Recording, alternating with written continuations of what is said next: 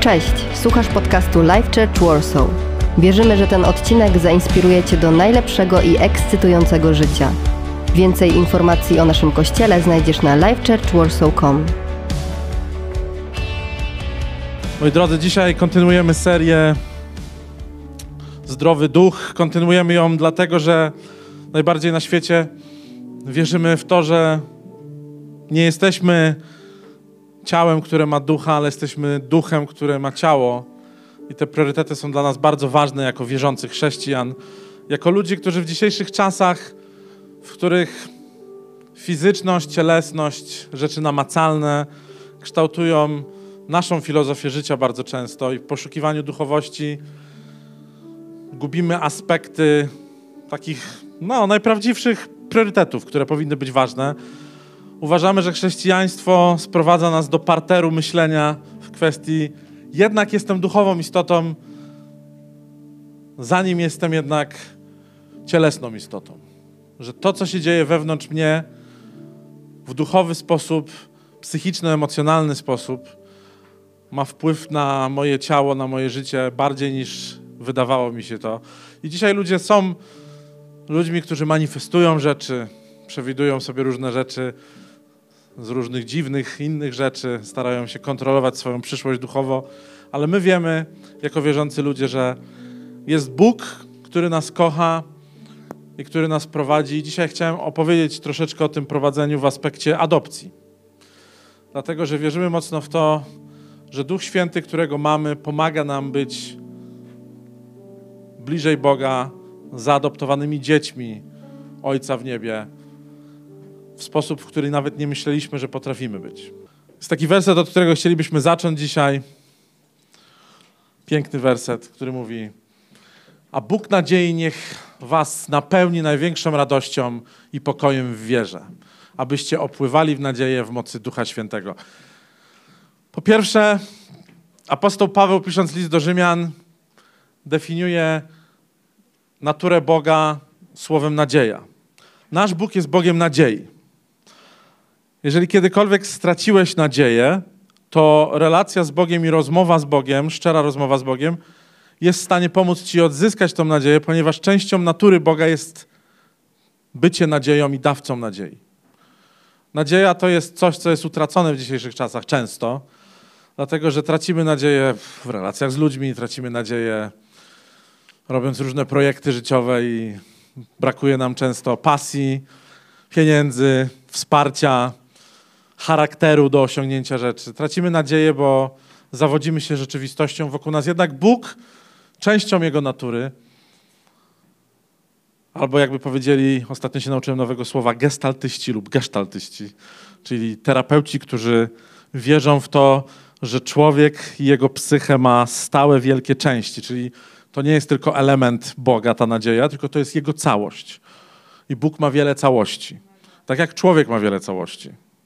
W stu procentach możesz być fantastycznym pilotem samolotu i możesz być też fantastycznym mężem w stu procentach i to też jest twoja całość i możesz być, nie wiem, fantastycznym piłkarzem zarazem, fantastycznym pasjonatem gier komputerowych. To wszystko jest w stu procentach. To nie jest tylko część ciebie. Nie jesteś pizzą że jak jedna część wypadnie, to brakuje ci czegoś. W całości jesteśmy w różnych strefach w stu procentach kimś. I Bóg jest Bogiem nadziei. Apostoł Paweł mówi o tym, że Bóg nadziei niech nas napełni największą radością i pokojem. Wierzę. Um, chciałbym, żebyśmy zaczęli to rozważanie dzisiejsze od tego, że myślisz sobie, że po prostu jesteś słoikiem. Jesteś pustym słoikiem. Wyobraź sobie, że jesteś słoikiem. Ale w taki pozytywny sposób, że nie, jest, że nie, że spoza Warszawy.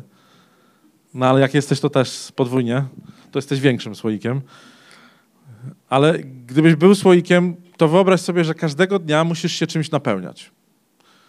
Każdego dnia musisz się czymś napełniać i masz wybór do napełnienia się każdego dnia.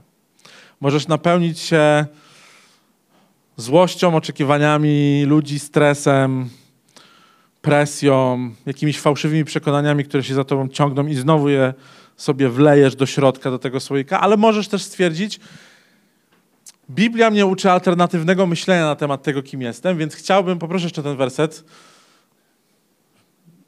Dziękuję. Chciałbym jednak dzisiaj napełnić się radością i pokojem. Chciałbym dzisiaj napełnić się radością i pokojem. Chciałbym być radosnym człowiekiem pełnym pokoju. Chciałbym, żeby ludzie, jak patrzą się na mnie, to myśleli, um, w tym człowieku nie ma wielkiego ego. W tym człowieku nie ma ja, moje uczucia zostały zranione, a nigdy więcej już tego nie zrobię, ponieważ ty mi po prostu zaszedłeś za skórę, a nie podoba mi się to. W tym człowieku widzimy pokój i radość z tego, że ok, doświadczenie życiowe jest jakie jest, ale ja nie buduję swojego doświadczenia życiowego na ludzkich przytykach i niedoskonałościach, które mnie spotykają. Buduję je na pokoju i radości. Chodzi o to, żebyśmy w końcu jako ten słoik opływali w nadzieję mocy Ducha Świętego. Więc jak sobie wyobrazisz, że jesteś słoikiem, to nie napełnia się tylko do połowy. Nie napełnia się tylko do trzech czwartych, napełni się tak, żeby po prostu opływało z ciebie. Żebyś był słoikiem, który się wręcz lepi, bo na zewnątrz wypłynął ten miód nadziei i pokoju. To jest nasz cel. To jest nasz cel rozwoju charakteru. Jeżeli potrzebujesz jakiejś celowości w życiu, jeżeli potrzebujesz jakiejś celowości w życiu, to twoim celem powinno być to, że masz być słoikiem miodu, z którego ten miód się wylewa. Jan Chrzciciel powiedział znamienne słowa. Ja muszę się stawać mniejszy, żeby Chrystus we mnie stawał się większy. Wręcz, żeby Chrystus ze mnie wypływał. Twoim celem na życie, jeżeli potrzebujesz jakiegoś konkretnego planu w pigułce, ty, ty i ty, będę się teraz pokazywał palcem, bo wtedy ludzie się bardziej skupiają, i ty, i ty, patrz mi się w oczy, widzę cię, widzę tam z tyłu ludzi, trochę mokrych od deszczu, widzę ciebie z przodu, tutaj też ciebie widzę, dzisiaj bez męża, pewnie mąż w pracy, znam was trochę, ale chodzi o to, że jak masz sobie pomyśleć, jaki jest mój cel, jaki jest mój cel życia, do czego mnie Bóg powołuje, mam być słoikiem z którego wypływa pokój i radość. To jest moje powołanie. Jak będę umierał jako starszy człowiek, jak będę na skraju swojego życia, a tego Wam życzę, żebyście przeżyli swoje życie i umierali w pokoju jako starsi ludzie. To jest jedno z piękniejszych życzeń, żeby przeżyć życie i doświadczyć wielu fajnych momentów. Żebyśmy na końcu życia mogli podsumować: Wow, dziękuję Ci za całą radość i pokój, który ze mnie wypływa i ludzie to widzą, ludzie doświadczyli tego. Ludzie cię, nie, ludzie cię mogą zapamiętać na dwa sposoby. Na dwa sposoby mogą cię zapamiętać. Mogą cię zapamiętać, że byłeś po prostu straszną osobą w życiu i skrzywdziłeś ich i konsekwencje tego, kim byłeś, zostały w rodzinie, w twoim wychowaniu, w ludziach, w twoich brakach, a możesz być osobą, którą ludzie zapamiętają, wow. Jestem człowiekiem, z którego wypływała radość i pokój. Raz w życiu byłem na jednym pogrzebie który do dzisiaj mną wstrząsa, jak sobie myślę. I był to pogrzeb taty Davida. Nie znaliście tego człowieka prawdopodobnie. Ja też go nie miałem nigdy okazji poznać. Ale pogrzeb pokazuje, jak wyglądało nasze życie. Dlatego, że pogrzeb taty Davida pokazał mi niezwykłą moc życia, z którego przelewała się radość i pokój. Nie widziałem nigdy tylu ludzi na pogrzebie i nie widziałem nigdy tylu przemów. Ludzie się pchali, żeby coś powiedzieć. Zazwyczaj jest tak, że ludzie przychodzą i wiecie, ktoś z rodziny coś powie, ma jakąś mowę, ksiądz lub pastor zamknie ceremonię pogrzebową, ludzie są w smutku. Ale ja zapamiętam to wydarzenie, David, też ci mówię od razu, bo rozmawialiśmy o tym nieraz. Zapamiętam to wydarzenie jako jedno, mimo wszystko, z najbardziej radosnych i dających nadzieję wydarzeń, dlatego że ludzie, którzy tam stali, którzy wychodzili, to byli ludzie nie tylko wierzący, to byli ludzie z różnych środowisk, których życie Janusza Doszuty dotknęło, który zmienił ich postawę serca. I myślę sobie, mój Boże, daj mi, daj mi, żeby na moim pogrzebie grali hip-hop, to jest jedna rzecz, bo jednak chciałbym. Chciałbym przeżyć swoje życie tak, że będzie ono miało ogromny sens i ludzie będą mogli posłuchać hip-hopu na moim pogrzebie, ale to jest jakby dodatek. Najważniejsze jest to, żeby ludzie się pchali i powiedzieli, ja muszę jeszcze powiedzieć o dobroci, o pokoju i radości, która dotknęła i która przylepiła mnie do słoika życia, którą był ten i ten. Ja myślę sobie, chciałbym, żebyśmy tak żyli. Chciałbym, żebyśmy tak żyli i tak umarli. Ale żeby to zrobić, musimy zrozumieć jeden bardzo ważny aspekt, który jest możliwy tylko dzięki Duchowi Świętemu. Tylko dzięki Duchowi Świętemu ten aspekt jest możliwy. Bo mówimy sobie o Duchu Świętym i o Jego naturze. I chciałbym jeszcze jeden werset poprosić na temat Ducha Świętego, który mi został tutaj z Jana pierwszego rozdziału. Tym zaś, którzy Go przyjęli, dał prawo stać się dziećmi Bożymi, tym, którzy wierzą w imię Jego. Okej, okay, ja wytłumaczę ten werset. On jest troszeczkę wyrwany z kontekstu, dlatego że nie mamy czasu na szerszy kontekst. Ale chciałbym, żebyśmy zrozumieli to. Jeżeli przyjmujesz Boga do swojego życia, jeżeli przyjmujesz Chrystusa do swojego życia, deklarujesz to. Mówisz, ja wierzę, że Jezus Chrystus umarł za mnie i zmartwychwstał. Tak jak robiliśmy to dwa tygodnie temu podczas naszego chrztu. Ludzie dawali się ochrzcić, świadomie deklarowali coś swoim życiem. Ta deklaracja jest jedną rzeczą. Ale to, co się dzieje przy deklaracji, to, co się dzieje przy naszym otwartym sercu, gotowym na zmianę, dzieje się kolejna rzecz. Przyjmujemy kogoś, kto sprawia, że stajemy się dziećmi Bożymi. Nie możesz być słoikiem ociekającym miodem radości i pokoju przez całe swoje życie, jeżeli nie zrozumiesz swojej pozycji jako Boże dziecko. Bycie Bożym dzieckiem, bycie zaadoptowanym przez Boga. Biblia nas mówi o tym, że jesteśmy usynowieni przez Boga. Usynowieni, czyli staliśmy się synami i córkami. Adopcja to jest bardziej współczesne słowo. Jesteśmy zaadoptowani, jesteśmy prawnie Jego. Bez tego nie ma szans, że w ogóle zrozumiesz rzeczywistość tego, co to znaczy stać się miodem. Czasami się czuję jak kwaśny dżem. Niby słodki, ale zgorzkniały niekiedy. Zrobiony z beznadziejnego agrestu, takiego taniego, z bazarku. Jest agrest za 8 zł w sierpniu, jest agrest za 3 zł. I ten agrest za 3 zł ma tendencję do tego, żeby być mega kwaśny. Każdy z nas pochodzi z jakiejś innej rodziny, która nas wychowała i która ukształtowała nasz smak życiowy. To, jak smakujemy innym ludziom. To, jakie mamy deficyty, jakie mamy braki. My jesteśmy jakimś konkretnym słoikiem. Ale Bóg ma dla nas wizję. Tego, żebyśmy stali się jak Chrystus.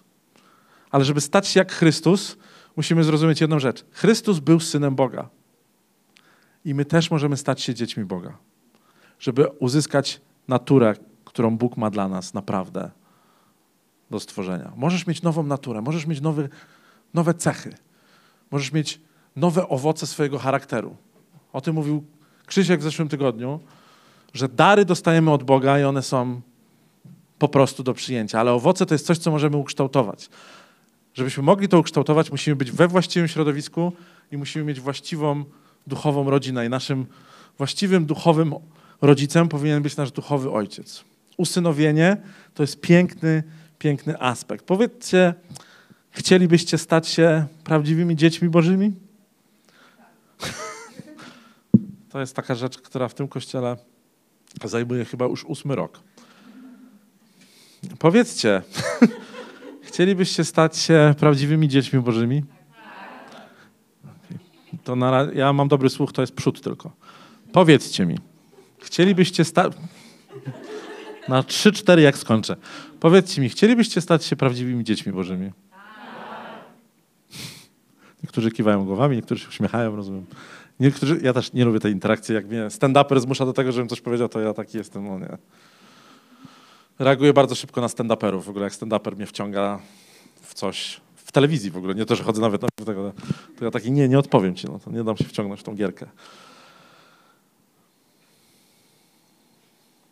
Adopcja jest przyjęciem obcej osoby za syna jako następcę swojego życia. To jest definicja adopcji. My razem z Igą adoptowaliśmy naszą córeczkę Zosię. Wiele osób to wie, większość nie wie, dlatego mówię. Nasze dziecko jest dzieckiem, jak to się mówi, pięknie z serduszka. Nie z brzuszka, ale z serduszka. Jestem tatą z serduszka. Inia jest, Iga jest mamą z serduszka. Jest mama z brzuszka i mama z serduszka. Tak się uczy dzieci. Żeby wiedziały, żeby miały roz, rozróżnienie. Wszyscy jesteśmy, wszyscy jesteśmy fizycznie dziećmi z jakiegoś brzuszka. Okay? Każdy z nas jest jakimś dzieckiem z brzuszka. No musiałeś być w jakimś brzuszku. Nie obchodzi mnie w jakim. Znaczy, to jest twoje życie. Ale, żebyśmy prawdziwie zrozumieli głębię Bożej miłości, musimy stać się dziećmi z serduszka, z Bożego serca. Musimy zrozumieć, że jesteśmy zaadoptowani i chcemy być zaadoptowani, chcemy wejść w tą rzeczywistość. A dwóch bohaterów biblijnych było w pełni adoptowanych i ich życie się radykalnie zmieniło, bo przez adopcję zmieniło się ich powołanie. Dzisiaj Twoje powołanie z powodu Twoich mechanizmów, charakteru, wychowania, przekonań, jakie masz, może być drastycznie inne od powołania, które może pojawić się nad Twoim życiem, kiedy przyjmiesz Bożą adopcję, kiedy zaakceptujesz wszystkie rzeczy, które Bóg ma dla Ciebie, ponieważ jesteś Jego dzieckiem. Twój cel i Twój kierunek, Twoja droga życiowa może być jedna. Możesz iść w stronę destrukcji, możesz iść w stronę zachowań, które będą Cię przekierowywać w bardzo złe miejsce, ale jeżeli dasz Bogu szansę na adopcję i staniesz się dzieckiem z Bożego serduszka, to masz szansę iść w zupełnie drugą stronę. Cała Twoja przyszłość, pokolenia po, mogą zmienić plany swojego życia dzięki temu, że pozwoliłeś Bogu się zaadoptować i stałeś się dzieckiem Bożym. Pozwoliłeś Duchowi Świętemu dać Ci ducha adopcji, ducha usynowienia. Mojżesz, bo mówimy o tych dwóch postaciach, Mojżesz stał się adoptowanym synem córki Faraona, króla Egiptu. Był pasterzem, był, byłby pasterzem, pewnie byłby pasterzem i to biednym pasterzem niewolnikiem na dodatek, albo byłby kimś, kto by po prostu układał cegły w piramidach. Gdyby nie dał się zaadoptować, i to nie to, że on się dał zaadoptować, tylko gdyby tak naprawdę nie został adoptowany w bardzo trudnych elementach rzeczywistości, a poza tym mamy też jeszcze historię Estery, która również była adoptowana przez swojego stryja Mordechaja i dzięki temu Estera mogła zmienić kawał historii narodu żydowskiego. Dzięki Esterze tak naprawdę naród żydowski przetrwał, ponieważ cały szedł do zagłady, a Estera, która została wciągnięta do rodziny bardzo ważnej postaci politycznej, zmieniła historię całego ludu. Twoja historia może się zmienić i historia ludzka może się zmienić wokół ciebie, jeżeli zrozumiesz, że jesteś powołany do wielkich rzeczy. I pamiętaj o tym, że Boga, Boga naturą jest dawanie nadziei. Więc jeżeli jesteś dzisiaj adoptowanym dzieckiem Boga, jeżeli jesteś usynowiony, to musisz zrozumieć jedną rzecz. Bóg cię powołał do tego, żebyś teraz A. miał nadzieję w swoim życiu i dawał nadzieję ludziom. Żebyś odzwierciedlał aspekt Jego nadziei. Żebyś był dawcą nadziei. Żebyś była córką i synem, którzy odzwierciedlają naturę Ojca, który cię adoptował. My jesteśmy tutaj zgubieni na ziemi bez Boga, naprawdę. To jest bardzo ważny aspekt. My jesteśmy ludźmi, którzy dużo eksperymentują z tym, gdzie chcemy przynależeć. Ludzie z powodu niezrozumienia swojej tożsamości eksperymentują z różnymi filozofiami, mniej duchowymi, bardziej duchowymi i próbują znaleźć swoją grupę, do której przynależą. I często się dzieje tak, dlatego że rodzice, fizyczni rodzice, nasi obecni rodzice tutaj,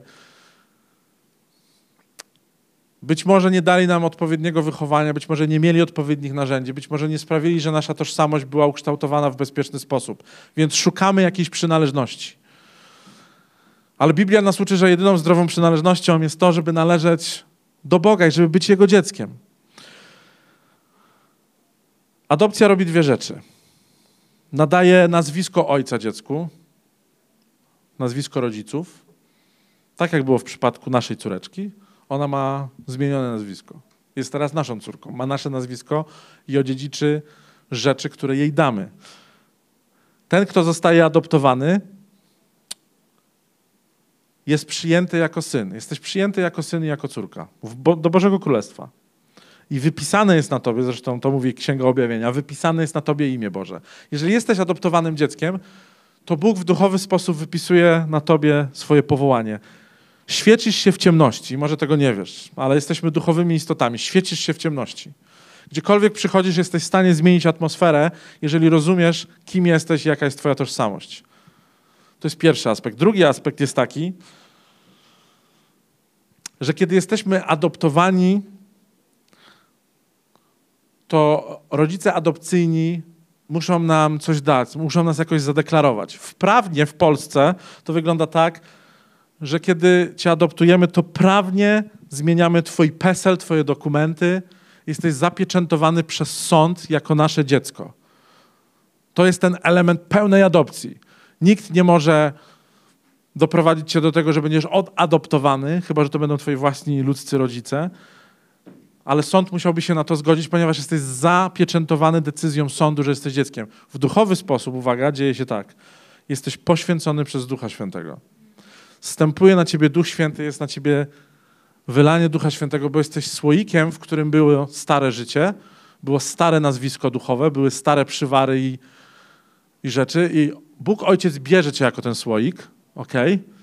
Są w tobie rzeczy, które po prostu były ludzkie, które odziedziczyłeś ze swoim wychowaniem. Bierze ten słoik, wylewa z niego i mówi: Teraz jesteś moim dzieckiem. I mówi: Teraz jesteś moim dzieckiem i wleję w ciebie nową rzeczywistość, wleję w ciebie nową naturę, wleję w ciebie nowe powołanie. Częścią, wielką częścią tego powołania będzie radość i pokój, które będą w Twoim życiu. To nie znaczy, że Twoje życie będzie pełne radości non-stop i pełne pokoju, ale to oznacza, że to będą owoce, które będą z Ciebie wypływać, jeżeli przyjmiesz moją naturę. Jesteś moim dzieckiem.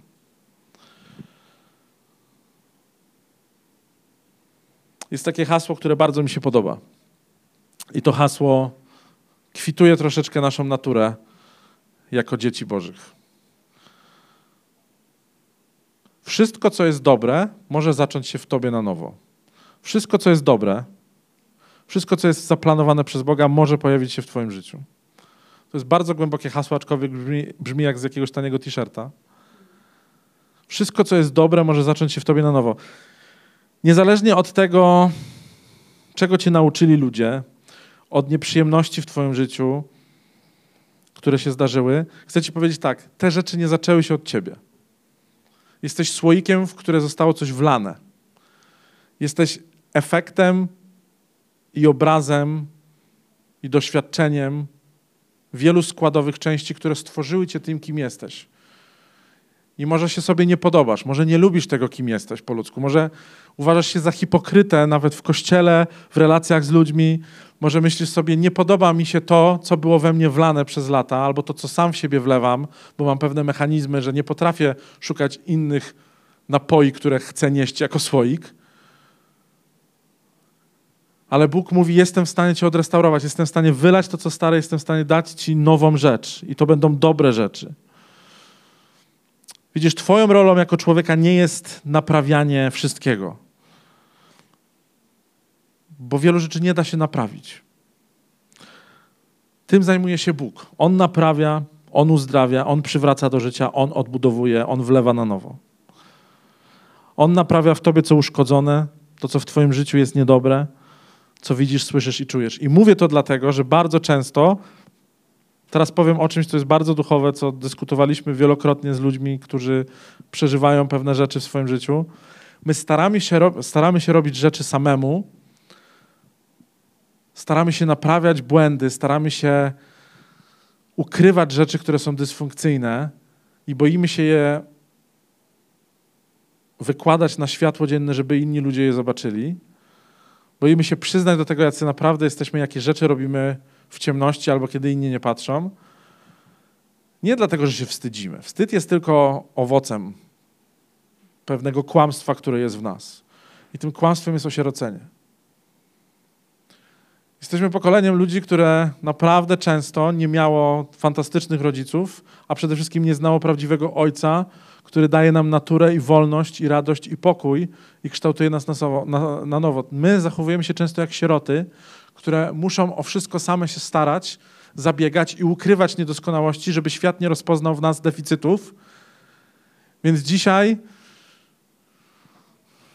Dzisiaj jest dzień, w którym wierzę mocno w to, że możesz w modlitwie poprosić Ducha Świętego do tego, żeby cię naprawdę adoptował, usynowił. Żeby dał ci te wszystkie rzeczy, które Bóg ma dla ciebie. Dlatego, że te aspekty usynowienia, one nie zależą często od nas. One zależą od naszej przyszłości i tego, jak zostaliśmy wychowani, a dzisiaj jest szansa na to, żebyśmy powiedzieli, Boże, chcę wylać z tego słoika i chcę, żebyś Ty we mnie wlał nowe rzeczy.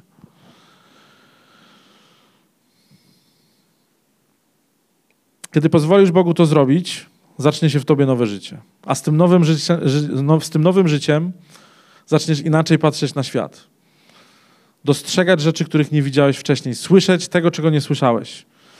Zaczniesz pragnąć tego, czego nie pragnęłaś wcześniej. Dlatego, że kiedy masz nową treść, Zaczynasz oczekiwać innych rzeczy i chcesz innych rzeczy. Bóg jest dobry. To jest Jego natura. Bóg jest naprawdę dobry. Bóg jest dobry, a my próbujemy błądzić po omacku w naszym życiu i myśleć sobie, czego mi brakuje? Czy mogę zostać, czy mogę zostać tak naprawdę w jakiś cudowny sposób uzdrowiony z jakichś przekleństw w swoim życiu, z jakichś braków i deficytów? Czy mogę stać się osobą w tym mieście, w Warszawie, na Mokotowie, w swoim miejscu pracy, w szkole, z całą swoją przeszłością, z kłamstwami, które noszę na swój temat? Czy mogę faktycznie stać się słoikiem, który będzie pełnym miodu, pokoju i radości? Czy ja mogę być tym, o kim mówi teraz Maciek? Czy mogę stać się nową osobą, która będzie przyciągać do siebie ludzi spragnionych radości, pokoju, bo będę napełniony nadzieją Ducha Świętego? Możesz to zrobić, kiedy zaczniesz rozumieć, że Twoja tożsamość to nie jest Twoja cielesna tożsamość, ale Twoja duchowa tożsamość i zależy od Twojego usynowienia i ucórkowienia, od Twojej adopcji. Dziecko Boże to jest jedno z piękniejszych sformułowań, które Bóg użył w Biblii do tego, żeby dać nam przekonanie o bardzo ważnym aspekcie i wymiarze naszego życia. Jesteś dzieckiem Boga. Jesteś dzieckiem Boga. Możesz się stać dzieckiem Boga poprzez adopcję. Możesz powiedzieć: Boże, byłem sierotą duchową. Nie miałem swojej przynależności, nie miałem swojej tożsamości.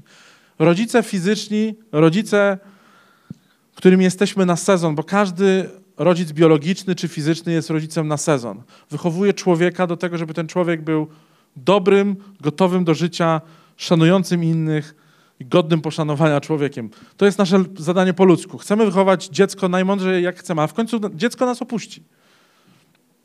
Kiedyś właśnie miałem taką rozmowę też z Davidem na temat tego, że przychodzi taki etap, że ma się te 14-17 lat i kiedy twoi rodzice byli dla ciebie bohaterami, kiedy miałeś ten filtr dziecka i myślałeś, jak jest u mnie w domu, tak jest wszędzie. Ja myślałem, że moja mama gotuje najlepszą pomidorówkę na świecie. Jak jest u mnie w domu, tak jest wszędzie. Jak szedłem do innych ludzi i mieli inną pomidorówkę, to myślałem sobie, to jest fatalna pomidorówka. Ten model pomidorówki, który ja mam, to jest ten model pomidorówki, który powinieneś ty mieć.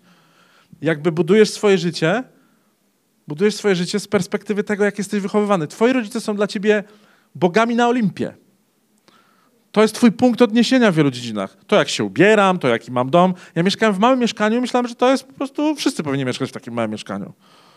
Błazeria to jest w ogóle, to jest to, co powinieneś mieć.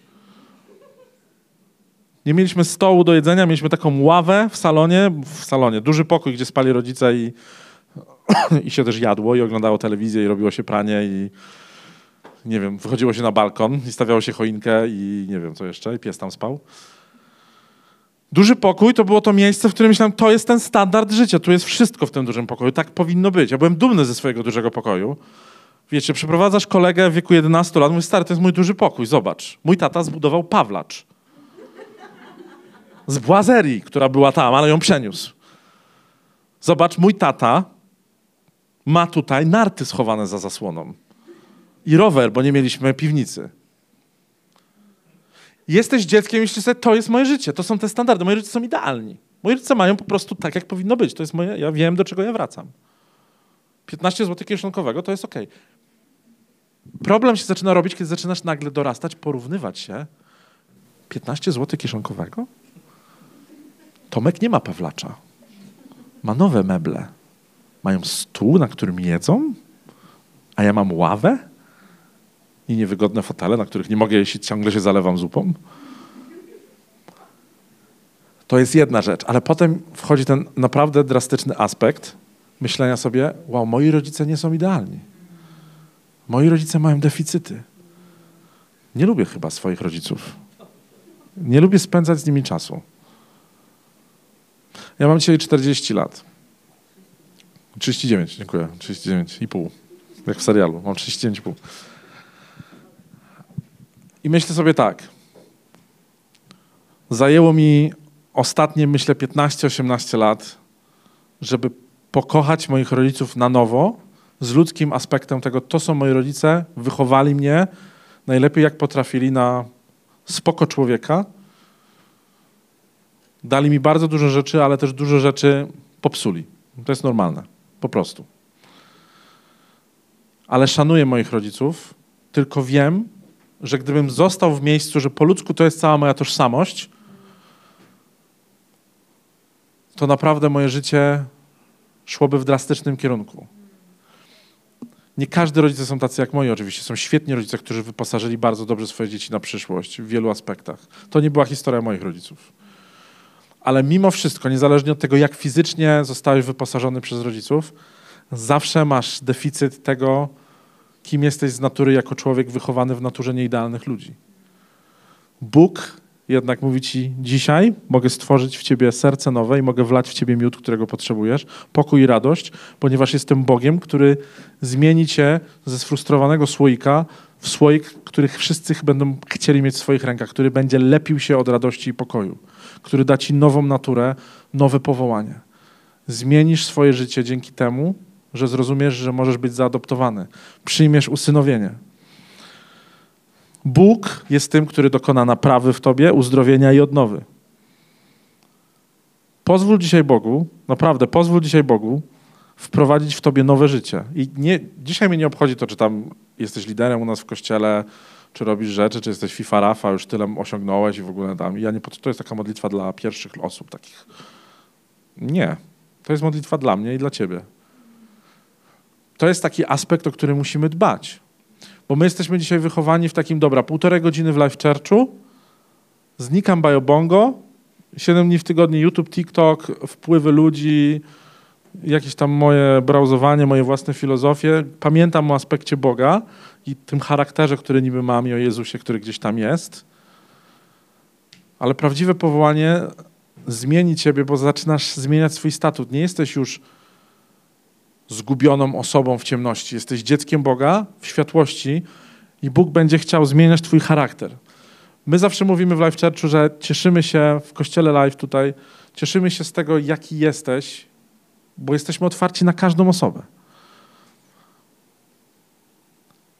Dzisiaj tak mamy małą niedzielę, ale jak zobaczysz przekrój naszej niedzieli takiej, kiedy mamy te 120-130 osób, a zdarzają się takie niedziele w pełni, jak wszyscy są naraz w Warszawie i przychodzą, to zobaczysz, wow, to jest przekrój ludzi z różnych środowisk, z różną przeszłością, z różnym portfelem, z różnym myśleniem na swój temat. Jeden skończył szkołę, drugi nie skończył, trzecia skończyła siedem szkół. Ale problem polega na tym, że nadal, jeżeli nie stawiamy Chrystusa na pierwszym miejscu i nie czujemy się zaadoptowanymi dziećmi Bożymi, to nie jesteśmy w stanie zobaczyć pełni powołania.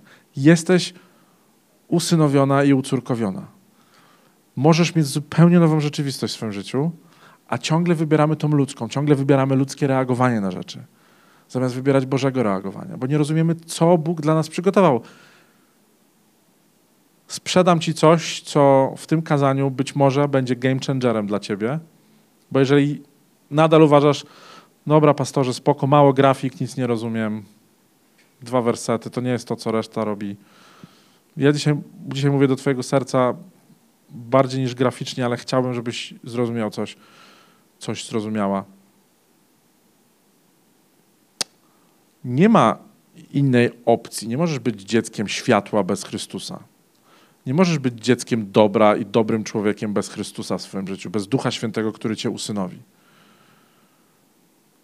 Ty możesz próbować być fajnym człowiekiem, ale kiedy nie odbierzesz tego usynowienia, to nie odziedziczysz tego, co ma Bóg. Sieroty nie mają nic do dziedziczenia. Sieroty same muszą wypracować rzeczy w swojej rzeczywistości, fizycznie i duchowo w sobie muszą je przenieść i z tego, co same zarobiły w życiu, z tego, co same odebrały z życia, muszą podać dalej. Ale kiedy staniesz się dzieckiem Boga, nie jesteś sierotą. Dziedziczysz rzeczy, które ma dla ciebie Bóg. Duchowe obietnice. Twoja modlitwa się zmienia, bo nie prosisz i nie błagasz jak sierota, tylko zaczynasz modlić się, Boże, wiem, że to masz. Potrzebuję tego, tato. Potrzebuję tego dla swojego życia. Tu mi brakuje. Ja byłem ogromną sierotą finansową. Ogromną sierotą finansową. Ja manipulowałem po to, żeby zdobywać pieniądze. Wiecie, ja kradłem swoim rodzicom pieniądze jako nastolatek. Moi rodzice nie mieli dużo pieniędzy, a przez to ja miałem jeszcze mniej. I ja musiałem na przykład wyciągać, wiecie, teraz to brzmi śmiesznie, ale ja chodziłem z ogromnym poczuciem winy, bo ja wyciągałem po 10-20 zł z kieszeni od moich rodziców żeby mieć na jakieś kieszonkowe, żeby zrobić cokolwiek w podstawówce. I te mechanizmy we mnie zostawały przez długo. Ja starałem się kombinować, jak to mu się mówi, Polak kombinuje finansowo. Ale Polak nie kombinuje finansowo. Każdy kombinuje finansowo, kiedy ma sierocego ducha. Ty kombinujesz, żeby się utrzymać na wodzie. Finanse są tylko jednym aspektem, ale chciałbym, żebyście zwrócili uwagę, finanse są, finanse są duchowym aspektem również. Bo Biblia mówi więcej o finansach niż o modlitwie. Dlatego, że modlitwa jest w sumie prostsza do ogarnięcia niż zadbanie o poleganie na, na Bogu w swoich finansach. Ja myślę sobie dzisiaj, powiem wam, co Bóg we mnie zrobił, kiedy zrozumiałem, że jestem zaadoptowanym dzieckiem i jestem ciągle w procesie jako pastor tej wspólnoty, jako wasz pastor, jako człowiek, którego szanujecie za wiele rzeczy, ale mówię wam te rzeczy, żebyście rozumieli, ja jestem ludzkim człowiekiem w procesie tego, co Bóg we mnie zrobił. I znowu miałem rozmowę z Davidem na ten temat. Bo często rozmawiamy z Davidem o pieniądzach, dlatego że staliśmy się bardzo odpowiedzialni za nasz kościół i razem z Igą o tym odpowiedziałem. Finans, odpowiedzialni finansowo. Kiedyś prosiłem Boga, jak sierota, o to, żeby po prostu, żeby przetrwać. Panie, żebyśmy przetrwali tym kościołem. Żebyśmy mogli dać ludziom takie serce przetrwania, żeby oni mogli Ci zaufać. Żebyśmy mogli przetrwać od pierwszego do pierwszego. Bo to jest rzeczywistość, w której się wychowujemy. Widzimy memy i o, pierwszego jest balanga tam, wiecie. Jak to śpiewa tako Hemingway. Pierwszego droższe piwa, a 31 jakieś tanie. Bo już cię nie stać. Od pier pierwszego dostajesz wypłatę, bo żyjesz w tym mentalu, że tutaj jestem pobłogosławiony, ale już po 10 dniach nie masz tych pieniędzy, więc 31 tam ciułasz już. Kombinujesz, pożyczasz. Chwilówka. I życie takie jest, kiedy nie rozumiesz, że jesteś zaadoptowanym dzieckiem. Masz ducha sierocego w każdym aspekcie. Ja miałem ducha sierocego w myśleniu o zaopatrzeniu ludzi. Myślałem, że a, po pierwsze, wszystko zależy od tego, co powiem. Jeżeli ja dzisiaj ci powiem złe rzeczy, to ty po prostu wylądujesz na rynsztoku. A jeżeli ja ci powiem dobre rzeczy, to będziesz lepszym chrześcijaninem. To jest sieroctwo. Bo polegam na sobie, a nie polegam na tym, co Duch Święty robi teraz w tobie i podczas tego kazania. A drugą rzeczą było to, ja się martwiłem non-stop o pieniądze. Non-stop się o pieniądze. Jak utrzymamy kościół? Jak utrzymamy, jak zapłacimy pensję? Jak utrzymam rodzinę? Dwa lata temu miałem przełom, jeżeli chodzi o myślenie, i on był spowodowany wieloma mikrokryzysami. Ale ten przełom sprawił, że dzisiaj myślę sobie, to nie jest mój kościół. To nie jest to jest życie, do którego mnie Bóg powołał, to jest kościół, do którego mnie Bóg powołał. Ja się nie martwię o wiele rzeczy i wszyscy liderzy, którzy wiedzą, jaka jest sytuacja, są świadkiem tego, co się dzieje przez ostatnie miesiące. Rosną wydatki, Bóg się jeszcze więcej. Kiedyś potrzebowaliśmy mniejszej poduszki, dzisiaj potrzebujemy większej poduszki, a Bóg cały czas zaopatruje w tą poduszkę. Nigdy nie spadniesz na twarde z Bogiem. Bo masz ojca. Nie jesteś sierotą. Nie lądujesz na twardym. Nie musisz ciągle dbać o swoje posłanie, o swoje życie wokół. Masz Boga, który naprawdę jest w stanie zatroszczyć się o każdy aspekt Twojego życia. O Twoje lęki przede wszystkim, o Twoje deficyty, o Twoje braki.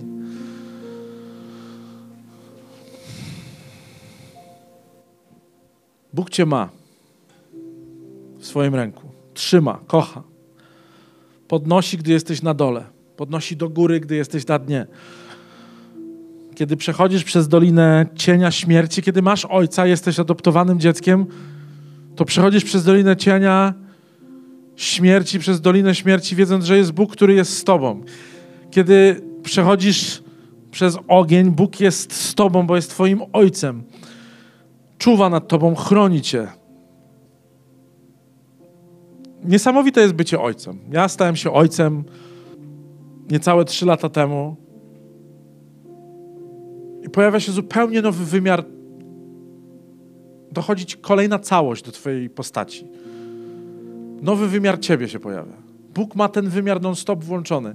Ten wymiar polega na tym, że stresuje się, kiedy, nie wiem, moja córka się huśta za wysoko, żeby nie fiknęła Wkurza mnie to, jak płaczę, bo się przejmuję tym, że czegoś jej brakuje. Coś jest nie tak. Każdym szczegółem się przejmuję. Jak idzie i zaczyna kuleć, to się pytam, czy nie wpadł jej piach do klapka. Patrzę, wpadł jej kamyk. Dmuchnę, założę, bo nie chcę, żeby moje dziecko kulało. Kiedy idzie, jesteśmy przed obiadem i mówi, tato, wiesz co chciałabym zjeść na obiad? Ja się pytam, co? Kaktusa. Ja jej mówię, okej, okay, zrobię to dla ciebie dzisiaj. Bo myślę sobie, nie będę tak robił cały czas, ale czasami mogę cię pobłogosławić ekstra. Bo cię słyszę, ja cię cały czas słyszę. Wiecie, że Bóg nie siedzi na telefonie, jak do Niego mówisz? My, rodzice, czasami siedzimy na telefonie. Tato, co robisz? No, pieski oglądam. Chcesz zobaczyć? Chcesz ze mną partycypować w oglądaniu piesków na Instagramie? Bóg nie siedzi na telefonie, kiedy się do Niego modlisz. Bóg jest Ojcem, który non-stop dba o Ciebie. Non-stop troszczy się i patrzy się na Twoje życie. Pochyla się nad Tobą. On chce, żebyś zrozumiał, że jesteś zaadoptowany i odziedziczysz wszystko, co ma. Czy moja córka odziedziczy po nas majątki, które mam nadzieję kiedyś się pojawią w większej skali? Tak. To jest naszą córką. Komu mam dać? Psu nie przepiszę. Bóg nie jest randomem, który po prostu raz zmienia swoje humory na ciebie, bo myśli sobie, a ta Zosia dzisiaj mnie zawiodła, a tam Dawid. Nie, no nie spodziewałem się jednak. Tam pięć lat inwestycji jednak, no fatalny rok, fatalny rok. Wykreślam go z listy. Sukcesja jest gwarantowana. Odziedziczysz, co ma dla ciebie Bóg, jeśli zrozumiesz, że jesteś dzieckiem Boga i powiesz, chcę być adoptowany przez ciebie. Duchu Święty spraw, żebym poczuł się jak słoik pełen miodu. Dzisiaj chcę, dost chcę dostać całą radość, cały pokój i całą nadzieję, którą ma dla mnie Bóg. Nie ma nic prostszego w Ewangelii. Jezus Chrystus przyszedł po to, żebyśmy stali się słoikami miodu. Jezus Chrystus przyszedł po to i co, o czym mówił Jezus Chrystus non-stop? To jest moje podsumowanie dzisiaj. O czym mówił Pan Jezus, kiedy chodził po tym kurzu drogowym po Izraelu, w którym nie było klimatyzacji, kiedy Bóg zdecydował się, ach, nie będzie klimatyzacji, ale schodzę tam na 33 lata, urodzę się w tej stajence, będę cierpiał. Troszeczkę, wiecie, kolokwializuję, ale Bóg to zrobił, bo powiedział tak, synu, mówiąc do Jezusa, zejdziesz tam, będziesz miał dwie misje. Pierwsza misja to będziesz musiał zniszczyć grzech. Twoja śmierć z powodu Twojej doskonałej natury i twoje, twoje zmartwychwstanie zniszczy grzech. Ale druga najważniejsza rzecz. Musisz mnie przedstawić moim zgubionym dzieciom jako ojca, bo oni nie wiedzą, że jestem ojcem. Oni myślą, że jestem zdystansowany, oni myślą, że jestem daleko, oni myślą, że się nie przejmuję. Religia, mechanizmy religijne,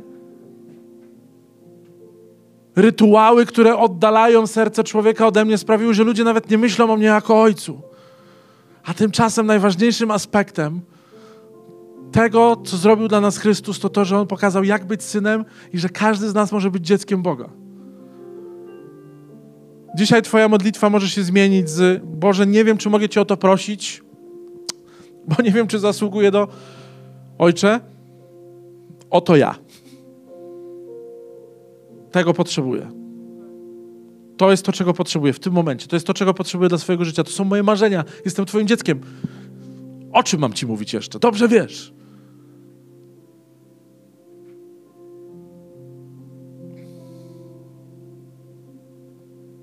Ja się modliłem długo o naszą córkę. Bardzo chciałem mieć córkę i modliłem się o to, żeby Bóg nam dał dziecko długo. Nie mogliśmy mieć dzieci długo.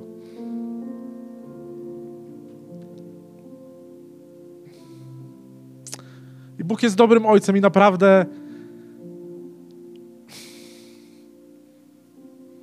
robi czasami dla nas podchody, żebyśmy mieli dobrą zabawę z tego, że Jego obietnica już jest niedaleko się spełni. Ja czasami mówię, Zosi, gramy w ciepło, zimno, jakiej schowam lizaka, bo jak schowam kaktusa w zamrażalce, to zawsze mówię ciepło, ciepło, ciepło, ciepło i zawsze przychodzi do zamrażalnika i wie, że tam jest lód. Bo nie mogłem schować loda w torbie, bo by się roztopił. Ale bawię się z nią w takie zabawy i myślę sobie, tutaj schowałem ciepło, zimno, ciepło, zimno. Cieszę się z tej radości i poszukiwania, że o, to już bliżej, to już bliżej, niespodzianki i znajduję lizaka. Yeah! I tam posika się ze szczęścia. Yeah! Ja tak miałem, kiedy razem z Igą się modliliśmy o naszą córkę, o nasze dziecko, bo czekaliśmy na adopcję. I naprawdę w głębi serca modliłem się, Panie, tak bardzo chcę być tatą dziewczynki. nie wiem, czy się nadaje do chłopców. Jestem zbyt wrażliwy może.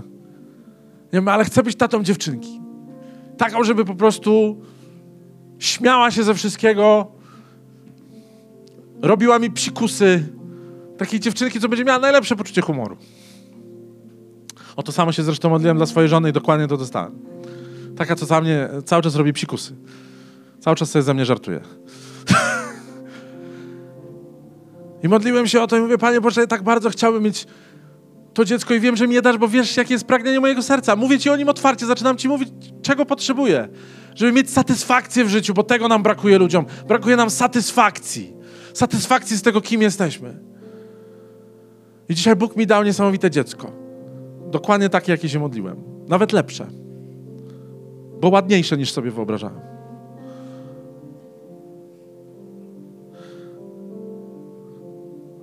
Ale kiedy otrzymaliśmy informację o Zosi, że stanie się naszą córką, zanim przeszliśmy cały etap sądowy, mijał tydzień.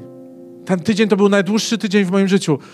Jeździliśmy do rodzinnego domu dziecka, żeby ją odwiedzać, żeby ją sprawdzać, ale nie wiadomo, czy papiery zostałyby przyjęte. Sąd może podjąć decyzję, że się nie nadajesz po prostu.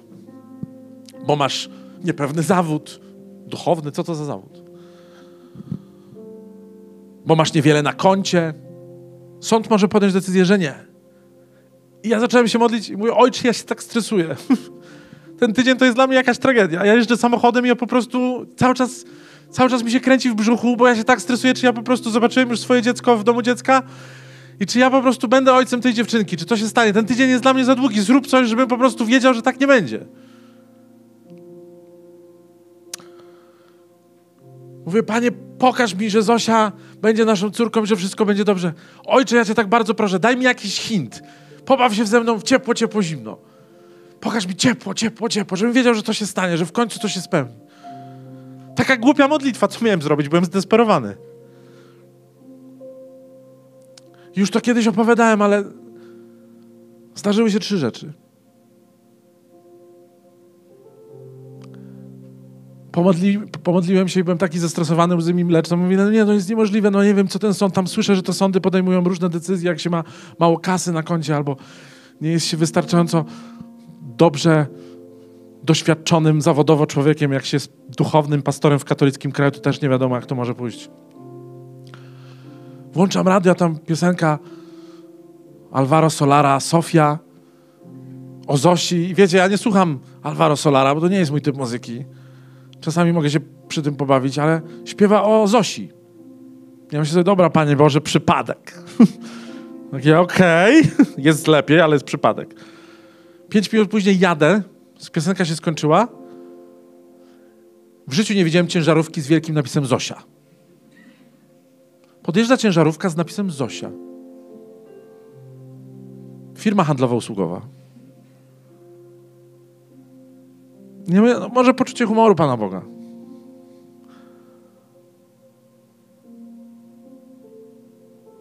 A potem stał się jeszcze trzeci aspekt. Stąpił na mnie pokój i radość i przekonanie. Musiałem aż zatrzymać samochód. Nie byłem w stanie unieść pokoju i radości, którą dał mi ojciec. To jest coś, czego fizycznie nie doświadczysz. To nie jest jak po zjedzeniu makflary. To nie jest jak zamoczenie frytka w lodach waniliowych. To jest zupełnie inny rodzaj. To jest pokój i radość, które wypełniają cię od czubka głowy aż po stopy na temat dobroci Boga i pewności tego, że jest z tobą. I już wiedziałem, że nie muszę się martwić. Trzy dni chodziłem jak chojrak. Wiedziałem, co tam, Pan Bóg wszystko już zaplanował. Jest moim ojcem, on wie, czego potrzebuje. I tak się stało. Nasza rozprawa sądowa trwa może z 7 minut, kiedy normalnie siedzi się tam 45. Łysy sędzia spojrzał na mnie i na Igę i mówi, aha, aha, mhm, dobra, wysłuchał coś tam od nas i zapytał się, a macie jakieś zdjęcia? I mówię, zdjęcia kogo? No wasze, rodziny, Zosi. Mieliśmy takie wydrukowane, przygotowane, na to nie patrzą. Pokazaliśmy mu te zdjęcia. A, no ładna, będzie pasować. Polska. Sądy w Polsce. Abstrahując, Bóg jest w stanie funkcjonować w każdym aspekcie. Chciałbym, żebyśmy wstali bo chciałbym dzisiaj zakończyć to nabożeństwo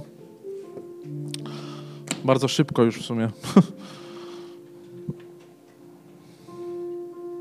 Modlitwą. Modlitwą, która powinna wypłynąć i wierzę, że wypłynie z Twojego serca. I dzisiaj chciałem Cię prosić o to, żebyś nie był zbyt dumny i zbyt doświadczona w swoim chrześcijańskim życiu. Żebyś sobie, ja wiem, ja już rozumiem, ja jestem dzieckiem Boga, tam wszystko już przeżyłem, doświadczyłem wielu cudów. Zawsze jest kolejny etap, zawsze jest kolejny poziom. Zawsze jest jakaś nowa góra do zdobycia z nowym widokiem i nową perspektywą na Twoje życie. I dzisiaj Twój ojciec zachęca Cię do tego, hej, wejdź, synu, córko, na tą górę, zobacz, co mam dla Ciebie. Zobacz, ile mam wspaniałych rzeczy przygotowanych w tym kolejnym roku, w tym kolejnym sezonie. Nawet o nie nie prosiłeś, ale ja je mam dla Ciebie, chodź, zobacz. Wiem, że jesteś zmęczona. Wiem, że jesteś utrapiony. Wiem, że. Wiem, że wszedł ci kamień do buta. I wiem, że kulejesz.